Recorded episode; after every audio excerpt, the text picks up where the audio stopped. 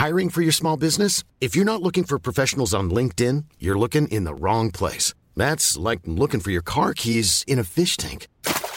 LinkedIn helps you hire professionals you can't find anywhere else, even those who aren't actively searching for a new job but might be open to the perfect role. In a given month, over 70% of LinkedIn users don't even visit other leading job sites. So start looking in the right place. With LinkedIn, you can hire professionals like a professional. Post your free job on linkedin.com slash people today.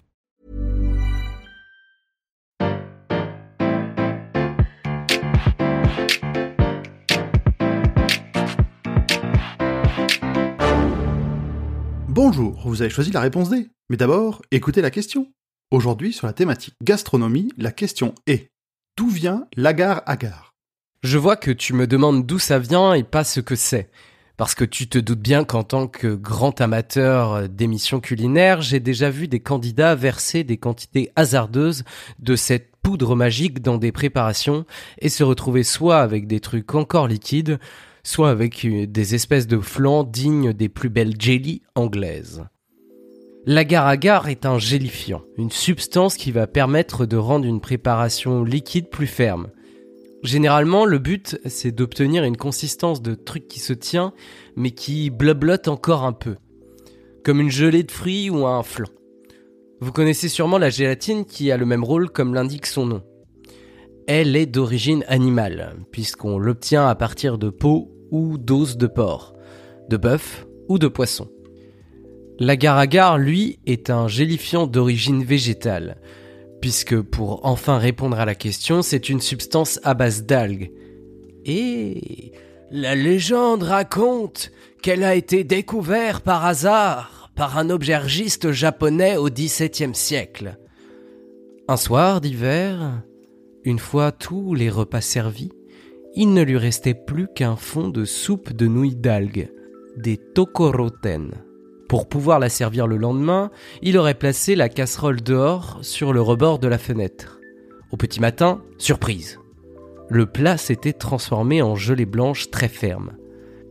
Ces tokoroten blanchis dans le froid, kanzarachi tokoroten en japonais, il a eu l'idée de les servir tels quels parce que c'était plus joli, et de les appeler kanten, parce que c'est plus court. Et heureusement pour mon accent japonais approximatif, c'est plus facile à dire, comme vous avez pu voir. Et donc Kanten, c'était l'appellation japonaise de l'agar-agar.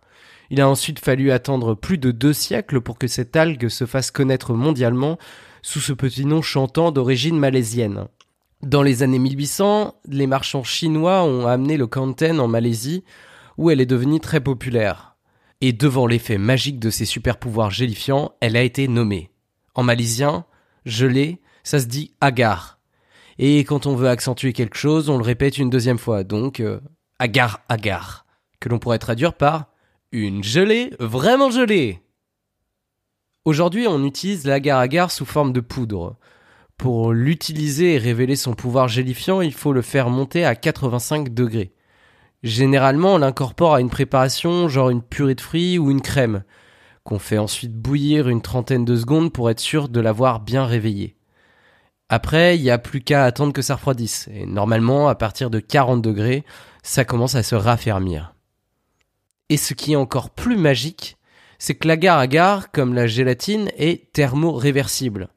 Si vous refaites chauffer la préparation, ça redevient liquide. Et quand ça refroidit, ça redevient ferme. Et quand vous re-refaites chauffer, bah ça re-redevient liquide et ainsi de suite. Bref, vous avez compris, je crois. L'agar-agar mérite vraiment son nom de gelé, vraiment gelé. Parce que son pouvoir gélifiant est 8 fois supérieur à celui de la gélatine. C'est pour cela qu'il faut y aller mollo sur la poudre. Et en plus, toujours en comparaison avec son équivalent animal, l'agar-agar va donner une texture plus ferme et plus cassante à une préparation. Du coup, on peut pas vraiment remplacer l'un par l'autre dans une recette. Il va évidemment falloir faire attention aux proportions, mais surtout, il ne faut pas congeler une préparation à base d'agar-agar. Sinon, décongelant, ça va rendre beaucoup d'eau, et bah ça va pas être bon. Mais l'avantage, c'est justement qu'elle est d'origine végétale, donc végane. C'est quand même cool de pouvoir faire des pâtisseries tout aussi bonnes sans devoir tuer d'innocents petits cochons, de gentils bœufs et de joyeux poissons. D'ailleurs, si vous voulez diversifier votre alimentation, découvrir de nouveaux goûts, ou si vous êtes en manque de saveurs maritimes, mangez des algues. Bon, l'agar-agar à manger comme ça, c'est pas fou.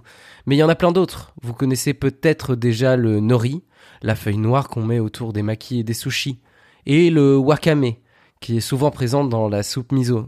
Mais il y a aussi la dulce, les haricots de la mer, le kombu, le hijiki, l'arame, le funori, l'umibido. Bref, pour le bien de vos papilles, jetez-vous à l'eau.